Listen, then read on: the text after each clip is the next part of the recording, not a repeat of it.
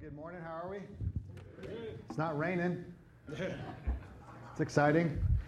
Uh, if you have a Bible, turn with me to 1 Peter uh, chapter 1. We're going to be starting a new series in 1 Peter. Uh, if you're new with us or you've been around, we, we like to preach through books of the Bible. And so we're going to be preaching through 1 Peter for a few weeks, looking at that. And I think it's a, a very apropos, it's a very relevant, it's a very um, practical book on what it looks like to live as God's people in our time and space. Even though this was written 2,000 uh, years ago, it's, it's very uh, relevant to uh, living as God's people when a lot of times our faith isn't welcomed or Christianity isn't welcomed or it's scorned or looked down upon. Um, and Peter's going to be really helpful in helping us kind of look at what does that look like. Um, and, and, how do we how do we live? How do we serve our city? How do we not just retreat but engage it with good news? And uh, so I'm really looking forward to to digging into First Peter uh, with you for the next uh, few weeks. So if you have a Bible, first Peter chapter 1, we're going to read the first 12 uh, verses. If you don't have a Bible, there should be one around you, uh, 1014 in your chair Bible, or you can look up on the screen. I think it'll be up there too. So here's what 1 Peter uh, chapter 1 says. Peter, an apostle of Jesus Christ, to those who are elect exiles of the dispersion to Pontus, Galatia, Cappadocia, Asia, and Bithynia, according to the foreknowledge of God the Father, and the sanctification of the Spirit, for obedience to Jesus Christ and for sprinkling with his blood, may grace and peace be multiplied to you.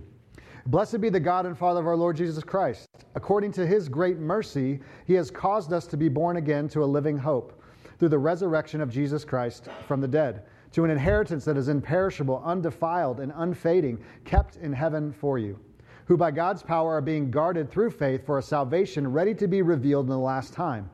In this you rejoice, though now for a little while, if necessary, you have been grieved by various trials, so that the tested genuineness of your faith, more precious than gold that perishes though it is tested by fire, may be found to result in praise and glory and honor at the revelation of Jesus Christ.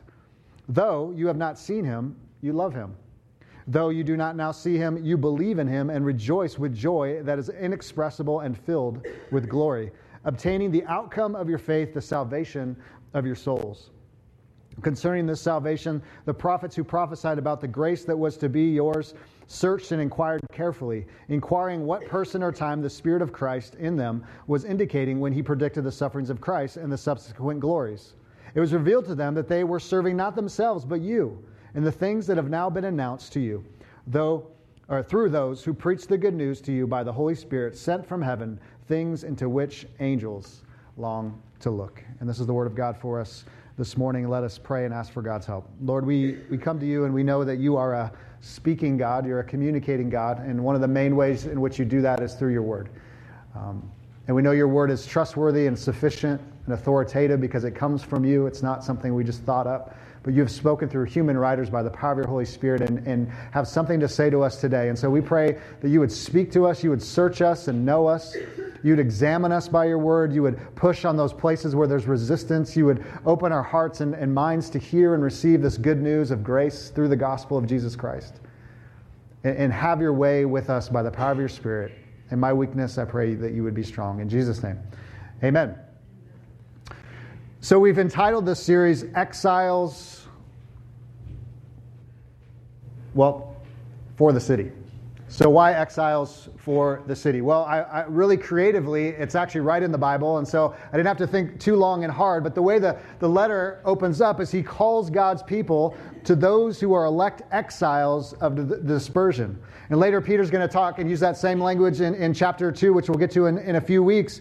And he says in verse 11, Beloved, I urge you as sojourners and exiles to abstain from the passions of the flesh which wage war against your soul. And so God's people have always been kind of an exilic people, a people that lived on the fringes, uh, people that were pushed out. And this language is actually picked up from the Old Testament. If you remember in the Old Testament, when God's people were exiled to Babylon.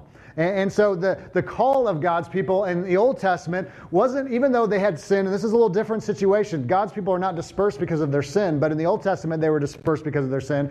He gave them kind of a 70 year uh, spiritual spanking and was going to say, hey, you need to go to Babylon. And, but when you're there, even though you live among people that don't believe what you believe and don't worship the one true God, I want you to pray for the city. I want you to put down roots in the city. I want you to get married and have children and, and build houses and, and, and build gardens. I, and I want you to be a blessing to the city because as the city flourishes, you are going to flourish as well. And so Peter's picking up that same language with this exile language and saying, saying, as God's people, as you have been called to a particular place, in our context, Kansas City, or if you're you know, called to Africa, or you're called to LA, or you're called to Australia, wherever you are, I want you to be a blessing. I want you to live out your core identity as exiles in your city, as sojourners in your city. And this has kind of a double meaning. It can be geographically, this is what's really brilliant about 1 Peter. Um, geographically, yes, they physically were exiled, they were spread out around the Roman Empire. They weren't welcome into the center of culture. But what Peter's doing is he's playing on that geographic exile being pushed out, and he's saying, but your spiritual exiles as well, because now your home is ultimately in Christ Jesus. Now, your true home, your, your true landing point is not a physical city. It's not Kansas City. It's, it's to be with Christ and ultimately one day in a new heavens and a new earth where there is no more sin and no more death and no more sorrow. And so that's the tension that you and I live in. We live in a place but we have another place that we belong to that's actually our core identity that drives how we live in the particular place in which God has called you. And that's why the gospel and Christianity is so resilient. And you can drop any Christians in any place in any time of, of history, and, and we can preach this message because it doesn't matter about physical place. The, the good news is always relevant because God is timeless and the me- message is always timeless. And as we live out that identity, it doesn't matter whether we're welcomed and the center of culture or whether we're pushed out to the fringes of culture. Now, the way Peter starts this letter and the way that he's going to encourage these people 2,000 years ago that have been pushed out as exiles is he's going to talk about hope. Because, of course, that's where you start. When you're not welcomed, when you're suffering, when, when, when you don't have a say in the culture, he's going to talk about the hope that they have, this living hope that they have in Jesus Christ because of what Christ has accomplished by his life, his death, his resurrection. And so I want to talk about this morning how Peter kind of motivates this church and us today how to think and live motivated by hope, this gospel hope rooted in Christ. And so I want to talk about the foundation of hope. I want to talk about the maintaining of this hope, the deepening of this hope, and also the power of hope this morning, just for a few moments here. So, so first, the foundation of hope. Notice the, the way the letter kind of begins in, in, in, verse 3 Blessed be the God and Father of our Lord Jesus Christ. According to his great mercy, he has caused us to be born again to a living hope through the resurrection of Jesus Christ uh, from the dead. This is a doxology. This is Peter writing, praising God, blessing God. That's what blessing is. It's, it, it's saying, Yes, thank you for this, this hope. Thank you, Jesus. Thank you, God the Father, and, we, and Jesus, and we could even say the Holy Spirit. According to his great mercy, he has caused us to be born again to this living hope. And that's the root of why he's praising them. It's not just blessed, thank you, thank you so much because you're God. It's thank you according to your great mercy because we've been born again. We've been made alive spiritually. That we were dead in our trespass and sin, but you've raised us to new life. You've made us alive in Christ. Let's look at that, his great, great mercy. It's a, it's a great word. Peter, what he's doing, he's picking up on some Old Testament language of, in the Old Testament, in Hebrew, we would call it his hesed love.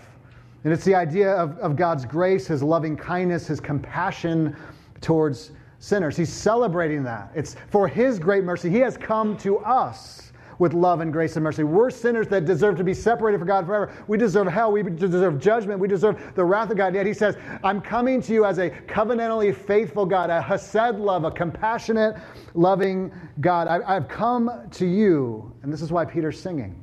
This is why he's encouraging the church. That's why he's saying, Bless you, oh God, this mercy that's come to us. Now, of all people, Peter, the writer of, uh, of this letter, as you remember Peter? Oh, faithful Peter? the one who denied Jesus three times? Like, like the spiritual light bulb has come on for Peter, right? I mean, he was the coward. He was the one, I'll never deny you, Jesus. I'll always be faithful to the end. And then when someone engages him and says, Hey, do you know this Jesus? He says, Who? He, he's realized this God has been merciful to me. This God has come to me, and His Hesed love, His kindness has, has come to us. I love when, um, back in the Old Testament, in, in um, the men's uh, retreat, they were. Uh, the, Orion was talking about Exodus 33 um, about God's presence and how God met Moses uh, in a special way. And he says, Hey, if your presence doesn't go with us, we can't go. But later on in, in Exodus chapter 34, if you look at verse um, 5, God reveals himself, and notice how God reveals himself to Moses, because this is who he is. Verse 5 The Lord descended in the cloud and stood with him there and proclaimed the name of the Lord. The Lord passed before him and proclaimed, The Lord, the Lord, a God merciful and gracious, slow to anger, and abounding in Hesed, steadfast love and faithfulness. That if you're going to reveal who God is and what he's like, it's right here. I'm a God of Hesed, gracious, compassionate love towards sinners. I'm faithful even when you are not. And, and so Peter is looking at the foundation of this hope, and it's not a flimsy foundation. It's built on realities and things that God has done, and it's built ultimately on the mercy that God has shown us in Christ. But notice how it says, according to his mercy, he's, he's done something. Something's happened here. He's caused us to be born again to a living hope through the resurrection of Jesus Christ from the dead. This is about new birth. We, we talk about that language all the time in the Christian church. It's about being born again, regenerated, that we went from, from, from death to life, that something had to happen spiritually inside of us that we could even believe in this gospel and believe in this Christ. We had to be born from the Spirit of God, from God Himself, had to do that work in us. You remember, if you've been around the, the church at all or the, or the scriptures, in John chapter 3, the encounter with Nicodemus saying that you must be, be born again. He's confused. He says, You know, how do I I'm inherit eternal life, Lord? And, and, in verse 3, John 3 3 says, Truly, truly, I say to you, unless you are born again, you cannot see the kingdom of God. And then later in verse 7, do not marvel that I said to you, you must be born again. The wind blows where it wishes, that you hear its sound, but you do not know where it comes from or where it goes. So it is with everyone who is born of the Spirit of God. The, the, Christianity is not just a philosophy of life of how to get along when things get tough. It's not a crutch for the weak willed. It's a supernatural religion. The church doesn't even exist apart from the Spirit of God. None of you would be in this room if it wasn't for the Spirit of God. This isn't just, you know, I, I, need something to do on a Sunday morning. It's God's Spirit awakens a soul that's dead to Christ and says, makes it alive and says, I, I need this Christ. I need this redemption. I need this forgiveness. This is where it's all headed. He opens our eyes to see these things and to see what the kingdom of God is about. And it's sustained by the same Spirit of God. It's the only way anyone moves toward God. And so we need to be people who, who pray for that movement of God, right? You can't save anyone. You can't change anyone. You can't help them think differently about, about God. Yeah, we can talk to them. We can engage them. We can open the scriptures, but it's the Spirit of God that, that allows them to be born again. And so, so Peter is celebrating this reality. He's blessing this God because of his great mercy, his said compassionate love has caused us to be born again, made new, made live. And now we have this living hope. Now, why do we have this living hope? Because we serve a living God. He tags it on, did you notice in, in 1 Peter, if you go back there to chapter 1? He tags it on to the resurrection of Christ. We don't serve a dead deity. We, we, we, serve a risen Christ who sits at the right hand of God. So, so this resurrection happened 2,000 years ago in time, in space, in human history. And so our hope is rooted in a living hope. Why? Because we serve a living God. I thought that would go over bigger. Our, our hope is a living hope because we serve a living God right? It's not found in your feelings or your experience or your subjective, the way you look at the world and look out on the world. It's, it's rooted in this Christ who's done something in human history, who's also promised to come uh, back again. And so, Peter, as he's encouraging this church, he says, Can we just take a moment? Can we pause? You need to think about this hope you have in Christ. I know things are dark, I know things are hard, but you have a, a living hope because you have a serve a living God who's resurrected from the dead. So don't look at your circumstance. Don't look at the fact you've been ostracized and pushed to the fringes. Look at the one who walked out of the tomb on the third day. That's where your hope lies. And believe me, historically, if you don't believe in Jesus and you don't believe in the gospel and you think this is all gobbledygook, there is no way this movement gets off the ground unless Jesus is raised from the dead because this is a very delusional group of people that now has gone for 2,000 years and is 2 billion strong. There's no way this happens unless we serve a living God, unless this thing is absolutely supernatural and all God's grace. It's just not going to happen. We're not that smart. We're just not. We're not that. I heard a guy talk about that. You know, we talk about you know all these conspiracy theories. He's like, I don't believe in conspiracies because people just aren't that organized and aren't that smart. right? And it's the same way. There's no way this gets off the ground. There's no way they follow this, this suffering, marginalized Messiah into a culture where they're going to lose their lives and, and be slaughtered and pushed aside and not have any say in the culture unless this thing is true in every way. And this Jesus has resurrected from the dead. And we know he has because there were 500 witnesses that saw it and said, Yes and amen. We saw him. Even some of us touched his hands and touched his feet and saw the scars in his, his hands and his side. There's no way we can have hope unless it's a living hope rooted in a living, a living God.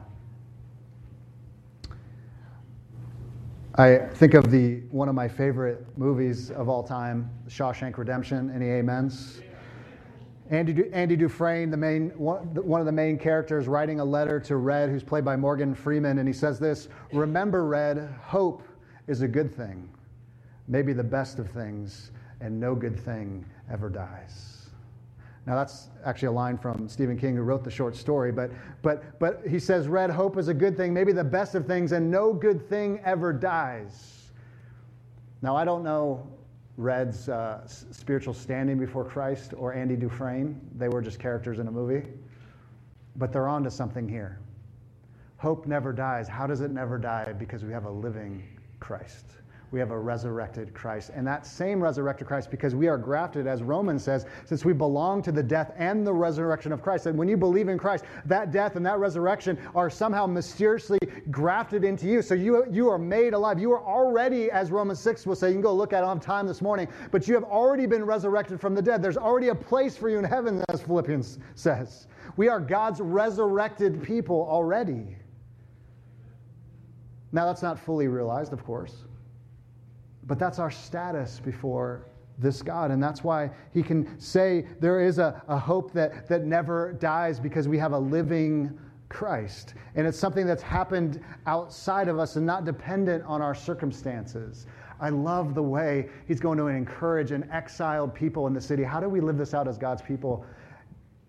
Know that you have a living hope and a living God and it's not your doing, it's all His, and He's with you every step of the way. Now, I know in our day we, we use that word hope a lot, and um, I think for what a lot of people mean when they say I have hope in something, it's really just optimism, um, not really biblical hope. Um, I, I, love uh, J- Jurgen, it could be Jurgen, Jurgen Moltmann. He wrote a book called The Theology of Hope. And he writes this the difference between optimism and hope. He says optimism has to do with good things in the future that are latent in the past and the present. The future associated with optimism. Moltmann calls it futurum. It's an unfolding of what is already there. We survey the past and the present, extrapolate about what is likely to happen in the future, and if the prospects are good, become optimistic, right? It's not built on anything. Just, okay, I look at the, my situation, I look at the past, I say, well, th- there's a good chance the sun's going to come up tomorrow. There's a good chance I'm not going to have cancer tomorrow, but we know sometimes cancer comes. So it's really not built on it's flimsy. It's not built on that's just optimism. That's just kind of positive thinking. Some of us, you know, woke up one day and the next day our, our family member's gone. You could look at the past and go, well, he woke up every other morning, but now he's he's gone or she's gone. That's just optimism, right? It's not built on anything. But he says, here, here's a hope that's, that's rooted in, in the gospel and in Christianity. He says, hope, on the other hand, has to do with good things in the future that come to us from outside, from God. The future associated with hope, Moltmann calls as Adventus. It's a gift of something new. We hear the word of divine promise, and because God is love, we trust in God's faithfulness. God then brings about a new thing and he gives examples. Aged Sarah, barren of the womb, gives birth to a son. The crucified Jesus Christ is raised from the dead. Nobody expected that. A mighty Babylon falls and a new Jerusalem comes down from heaven. More generally, the good that seemed impossible becomes not just possible, but real. We have hope now and forever because of the resurrection of Christ. He's already promised your resurrection if you're a believer in Christ. That means death, sorrow, sin, pain, injustice doesn't have the last say. God is making a new thing. He's making, reshaping, renewing the entire cosmos now and forever. So even if we don't get healed today, we'll get healed tomorrow. Uh, if we don't get healed in this moment, we'll get healed one day in the new heavens. Even if injustice never fully goes away, which it won't. I don't believe in utopia. I don't think the scriptures teach that. But, but there is this sense of hope that God is going to eventually make all things new. church, is that where your hope lies? Because I think a lot of us, that we don't have biblical hope, we just have optimism. it's not rooted in anything, it's flimsy. It's just positive thinking. It's looking at our lives going, well, yeah, I think I'll have a job tomorrow, but you might not. So, so how do we have a, a greater, deeper hope? And that's where we move into the maintaining of hope. Because the maintaining of a hope is rooted in the fact that the past is secure because Jesus rose. Our hope remains in the present because Jesus lives, and our hope is complete in the future because Jesus is coming again. So, how do we maintain this hope that we have in Christ? Notice what, what Peter does is very interesting. I, I, love the way he, he engages this. In verse 4, he says, To an inheritance that is imperishable, undefiled, and unfading, kept in heaven for you, who by God's power are being guarded through faith for a salvation ready to be revealed in the last time. So, so, he says the, the way this hope that we have, this living hope because of the resurrection of Christ and believing and trusting in this faithful God, is not by mere willpower or desire or just hoping kind of things nebulously turn out right. He says, actually, your hope is rooted in eternity. Did you catch it in verse 4? This inheritance to an inheritance that is imperishable, undefiled, unfading. Inheritance is the same language that, that Israel would understand for inheriting the land, this promised land that was coming. And as believers in Christ, now we think in terms of a new creation, a new heavens, a new earth, a gift, right? In Old Testament times, in, in, in ancient cultures, you, you, you, typically the oldest son would get inheritance from the father.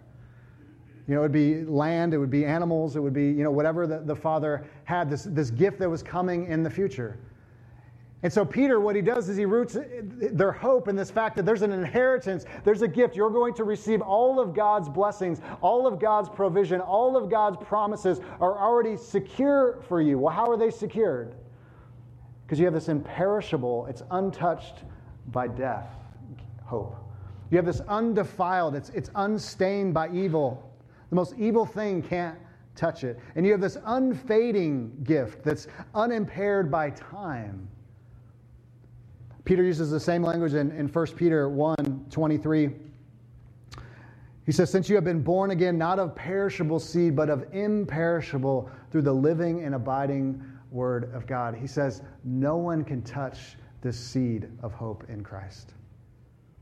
Evil can't touch it, time can't touch it, because it's rooted in eternity, past, present, and future. It's already yours. Now, um, I don't know about you, but I find great, I'm going to use that word a lot, hope in that. What can you say in your life that you can point to to say, there's something in my life that will never go away, it will never fade, it will never die, it will always be there? You can't say that about anything, can you? Not without lying. Your spouse is going away, your kids are going away, everything's going away, not to be gloom and doom. You're just like, geez, Pastor, I came here to be inspired. You're just a downer. But it's true, isn't it? So, all the things we cling to, right? Our, our jobs, our houses, our, our stuff, our, our kids, our family, our relationship, all of those are temporary. I, I was reminded of this recently. Um, I, I, was doing some, some work at the house, just man stuff. You probably don't understand how that works, but I had some needle nose pliers, because um, that's what men use, uh, apparently. And uh, I had these needle nose pliers after I had already snapped off a screw trying to hang some blinds. And if you've ever hang blinds, it's, it's just the, the depths of, of despair and evil. I don't know who invented blinds, why this is such a difficult task and to get them straight and, and hung right is, is really difficult. So after I snapped off the top of the screw, um, I, I, got some needle nose pliers and I was trying to pull the screw out of the wood. And, and I noticed as, as I kind of looked at my needle nose pliers that they were all kind of rusted out. And what had happened was I had been working on something out in the yard with needle nose pliers because you know it's just man stuff. I know you don't understand, um, but it but it had got rained on and it started to rust through. And like any weird preacher that just has weird gospel analogies always floating through their head and hearts, I looked at those pliers and all the rust and I said, that's exactly what Peter's talking about. Nothing lasts. It's all rusting, it's all fading, except this hope we have in Christ. Nothing can touch it. Nothing. You can think of the worst circumstance. You can think of the evil done to us or evil done to others. You can think of, think, think of cancer, sorrow, sin, death, hell, murder. It doesn't matter. Whatever it is, it cannot be touched. It's imperishable, undefiled, it's unfading. But, but how does Peter say, how do we maintain that? Well, it's actually fairly simple.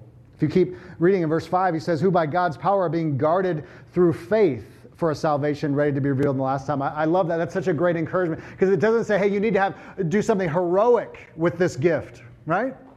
You need to be religious, right? You got to get more. You got to be obedient. Like that's the only way you're going to get. It. He says, no, it's it's through faith that you receive this unperishable, undefiled, um, um, unbreakable gift of hope in Christ Jesus. It's it's through faith. It's trusting in the one who has resurrected from the dead. Amen.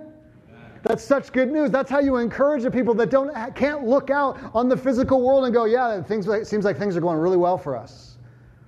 We're, we're losing our houses. Nobody likes us. We don't have a voice in the culture. And, and yeah, I think things are really working out for us.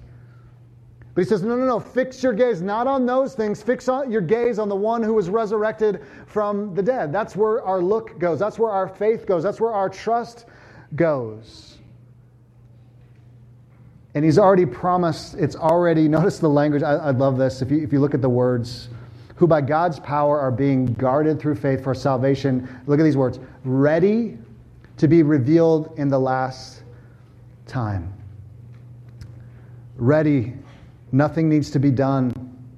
It's already finished. It's already yours. It's already prepared. The meal's already there. Come and eat. And guarded, it's, a, it's protective custody. God is guarding this by faith. God, God Himself as we trust Him, He's saying, No one can touch this gift of hope. It's my people's. It belongs. All the promises are theirs. No one can touch it. Can you say that about anything in your life? We really can't, in honesty. That's why the gospel is such good news. Because I need this kind of hope when I'm sitting in a hospital room and my daughter's going to pass away in four days. I need that kind of hope. I can't look at the circumstance and go, well, it seems like things are going to go really well and good's going to come out of this. I, need this kind of hope when I have to put my son in the ground. We know that too well, right, Tracy? I need a hope that's bigger than me and my circumstances and my feelings. I, I need a hope when, when, it's, when parenting is really, really hard and marriage is really hard, and friendships are really hard, and work's really hard, and, and my body's breaking down. I need a hope that goes beyond this and, and what I can see and what I can feel. I need a hope like this to get me through the day. What if we actually believe this? How would this shape our living and our being in the city and how we served and how we lived? Now, again, I'm not into happy, clappy Christianity. I think there's too much of that where it's just kind of this nebulous, like, oh, everything's fine. Well, it's okay. Some, that's why we have the Psalms, right? Sometimes not everything's fine. but here's the thing Did you know that you can be sad and sorrowful and yet have joy simultaneously? Do you know that's possible? It's not one or the other. Paul says, sorrowful yet always rejoicing. You can live in that tension. I, I, know it full well. I can have be gloom, and I'm not, you know, when we see things that aren't good and things that are broken and, and death around us, of course we're not going to be happy. It's good. Jesus is raised from the dead. That's weird. But it's I can live in the tension of sorrow and I can still have a deep seated joy that's not based on my feelings, but it's based on the realities of the gospel and historical fact and truth that's found in Christ, even if I don't feel it. There's no one on the planet that can live like this other than Christians. And that's not, if you're not a Christian this morning, I'm not trying to push you out and say, well, hey, but, but you, there's not a hope that's built on anything except eternal realities. If you don't have that, you don't have anything because everything is going away and everything is temporal. And that's why we keep seeking more relationships and more jobs and more money and more success. And that ache in the soul just seems to never go away. It's just a ping. It's just ping, ping, ping. I got the thing. I thought the thing was going to do it this time. And yet for the Christian, we can say, I got, already got the thing, and his name is Jesus. And he's resurrected from the dead. So whatever life brings me, I'm going to be okay. And it's not about my strength and my confidence, but it's about confidence in the one who's done this for me. That's some serious hope. And that'll change how you live tomorrow as you go to work. When that Excel spreadsheet is driving you crazy and you just want to throw your mouse through the screen. When the boss isn't kind to you, we need a hope bigger than your boss and bigger than your job. which is also the good news of how this hope is deepened. Because Peter's not going to let us off the hook. He, he, he says, hey, there, there's this foundation of a hope. It's built on a, on a merciful God who comes to us. And, and, and there's also um, this, this maintaining of hope, and it comes through faith because you have this inheritance that's already sealed and, and provided for you in heaven. But there's also this deepening of this hope. It, it becomes even, and you could almost equate faith and hope together because the scriptures do that often. But how does this hope even deepen? Notice, notice how he encourages the church and encourages us. Six, in this you rejoice now for a little while. If necessary, you have been grieved by various trials, so that the tested genuineness of your faith, more precious than gold that perishes, though it is tested by fire, may be found to result in praise and glory and honor at the revelation of Jesus Christ. Though you have not seen him, you love him. Though you do not now see him, you believe in him and rejoice with joy that is expre- inexpressible and filled with glory, obtaining the outcome of your faith, the salvation of your souls. He gives four reasons why hope can be deepened and how it's deepened in trials. Because he says, first, he says, our, our trials are temporary. They're temporary. In this rejoice now, now for a little while. It's like a band aid. Life is short, my friends. Even if you get 80, 90, 100 years, in, in the light of eternity, it's still very short. It's just ripping off a band aid in light of eternity. That's why Paul says, you know, these momentary afflictions, they're nothing compared to the glory that's going to be revealed in us. Why? Because they're momentary, they're just a band aid. But we make it everything, right? It, it's the, the worst thing. I mean, if you've had kids, you know how that goes, right? The now in the moment is the only thing that matters. How I want to just craft a vision. I know they're young and they're still developing and don't understand all this, but I want them to have a vision of, hey, this momentary affliction and the fact that, you know, your buddy said something mean to you on the playground, nothing compared to eternity or what's coming. Nothing compared to it. Whether you live a long, easy life or, or a short, hard life. It's temporary.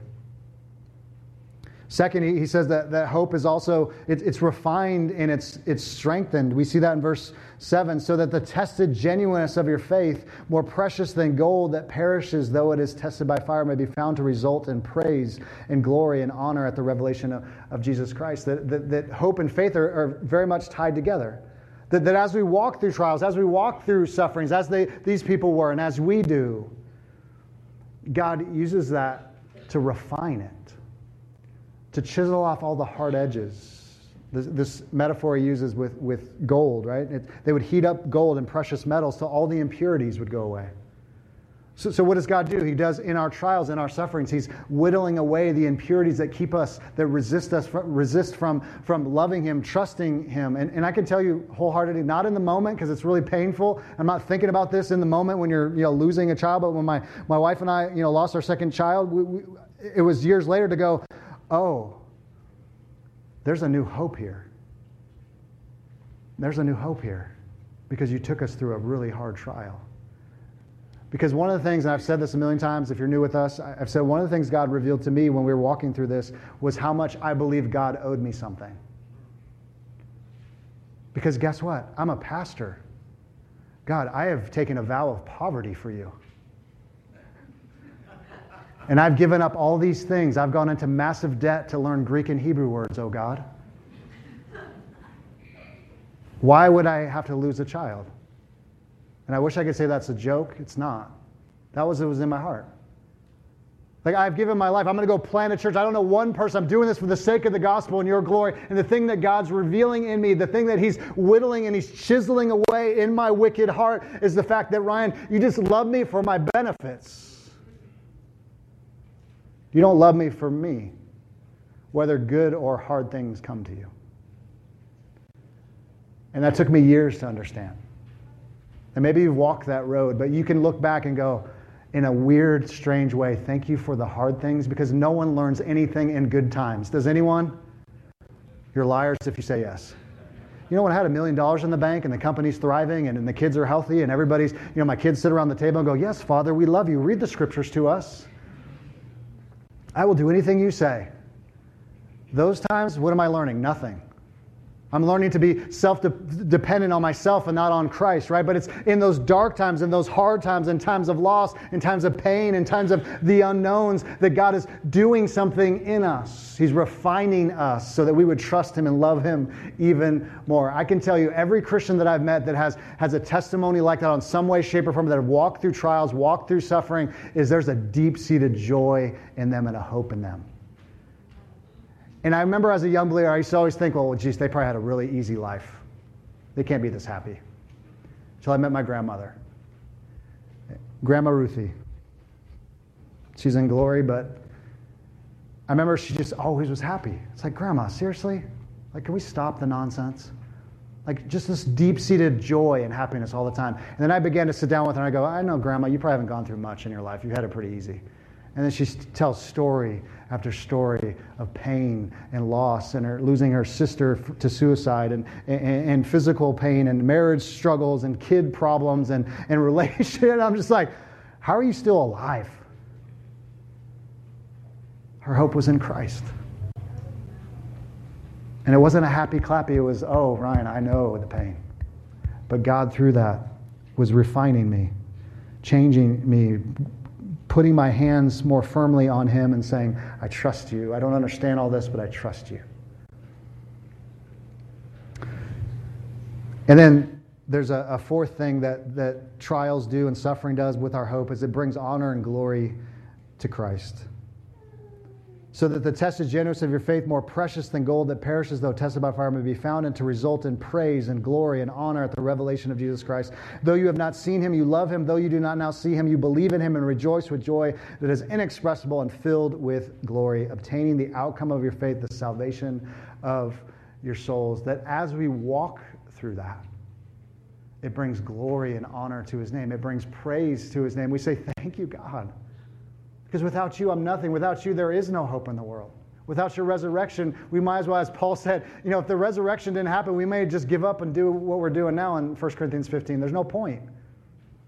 Our faith is futile, it means nothing. If something didn't happen in human history, Jesus Christ living and dying and rising from the dead, then just let's just call it a day and go watch the Chiefs. Right? Don't amen that. I know it's in your heart, you wicked sinners. Don't, just stop. I hope they win today in a humble, godly way. I'm not watching that. I'll just be reading my Bible. Come on. But it brings honor and glory to Christ because we rejoice, even though we don't see him, we love him because we know what he's done. Even though sometimes our feelings betray us and, and, everything we see betrays us, we still love him and honor him and worship him because of who he is and what he's done for us. He did something we could never do for ourselves. And he keeps doing that. He keeps sustaining us and keeps holding on to us. Even I just love that song. He's still holding on to us even when the, dark, the night is dark. Isn't night always dark? But even when the darkness comes.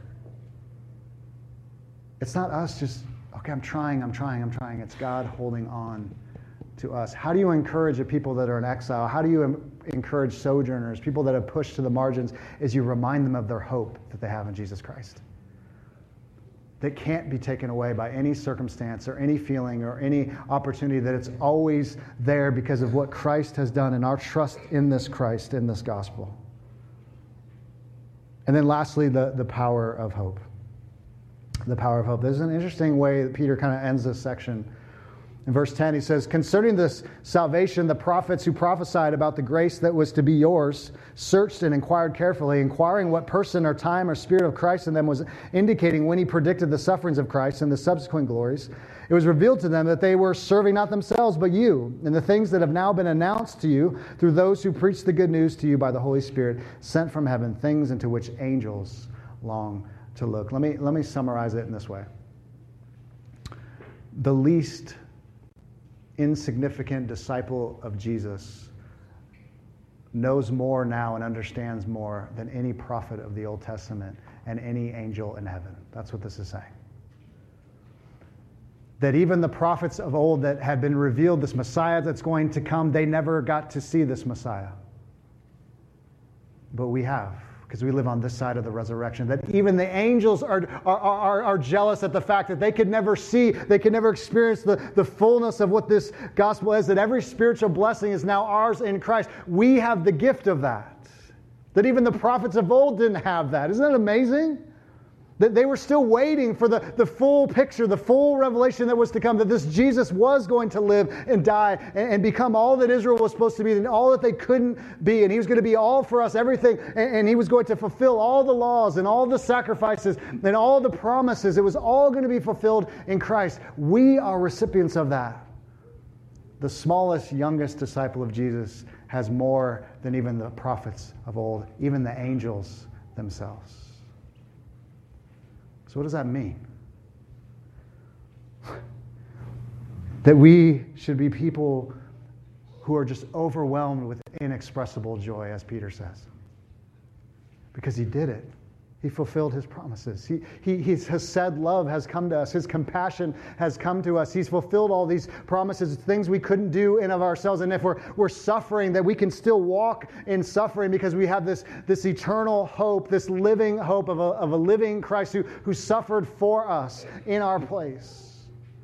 That, that if we're pushed to the margins, it doesn't matter. We, don't, we still have this Christ and we have this joy that's rooted in Him. It's not rooted in whether we have a voice in the culture or not. And we're free to serve and love and even pray and bless our enemies because Christ came and died for his enemies. That's what it should do in us. And that we have every spiritual blessing in Christ that no one can take away. And it's yours by faith right here, right now. I don't know, church. That's really good news, and it's really quiet in here. But that's how you make it through this afternoon and work on Monday and parenting on Wednesday, is having a hope that's bigger and greater than parenting and marriage and work and cancer and death and sin. You need a, a, a, gospel that's bigger and more robust than just pure optimism that, yeah, maybe it'll turn out tomorrow, but something that's rooted in history and rooted in Christ and something that God has done on our behalf that can never be taken away. And I pray that that's what our church will be built on. It will continually be, be built on is say, yeah, we go through hard things, we go through down down times, but we have a living hope in a living God. Amen. Amen. Amen. That's how I'd want to encourage the church.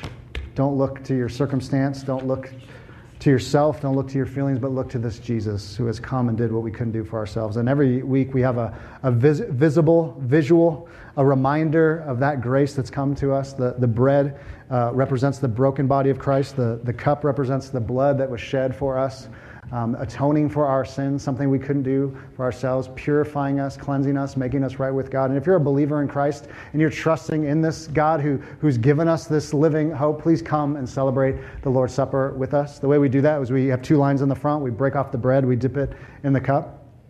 And if you're not a believer in Christ, we just ask that you'd stay seated. It's kind of a family deal. We have some prayers in the um, worship guide, or the city life, I should say um, that you can think and reflect on that. If you want to talk about that after the service, I'd love to talk about that at the sermon.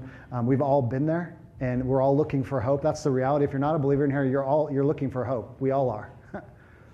but we, we found our hope in, in, in uh, historical realities and, and, revealed to us in the, in the scriptures in, a, in a hope that can never be taken away. And so we, would love to talk to you more um, about that.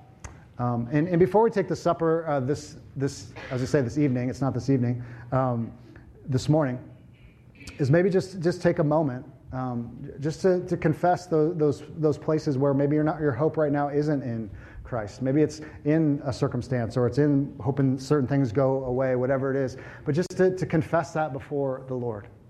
To, to ask the Lord to search you, examine you. Is my hope truly in Christ or is it, am I putting my hope in something else? Because the whole world's built on hope, hope in something, right?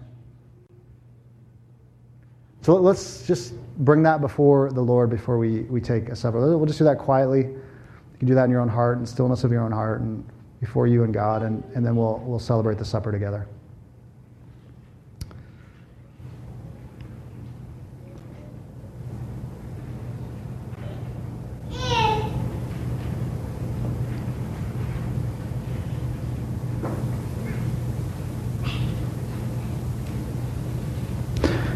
Father, we, uh, we live in a hopeless world, and it's only hopeless because we're not trusting in the hope that you've given us in Christ.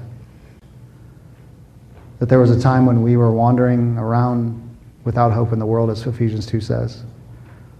But you came to us in Christ. You found us with your Hesed love, your compassion, your grace, your mercy, your love. We weren't deserving of it. We weren't owed it. We couldn't work for it. And yet you came for your glory and, and by your grace. And for that, we're thankful. And I, I, pray this hope that we've just looked at for a few moments. I, I know I didn't do justice to it. There's just too much there. It's too beautiful, too deep, too amazing.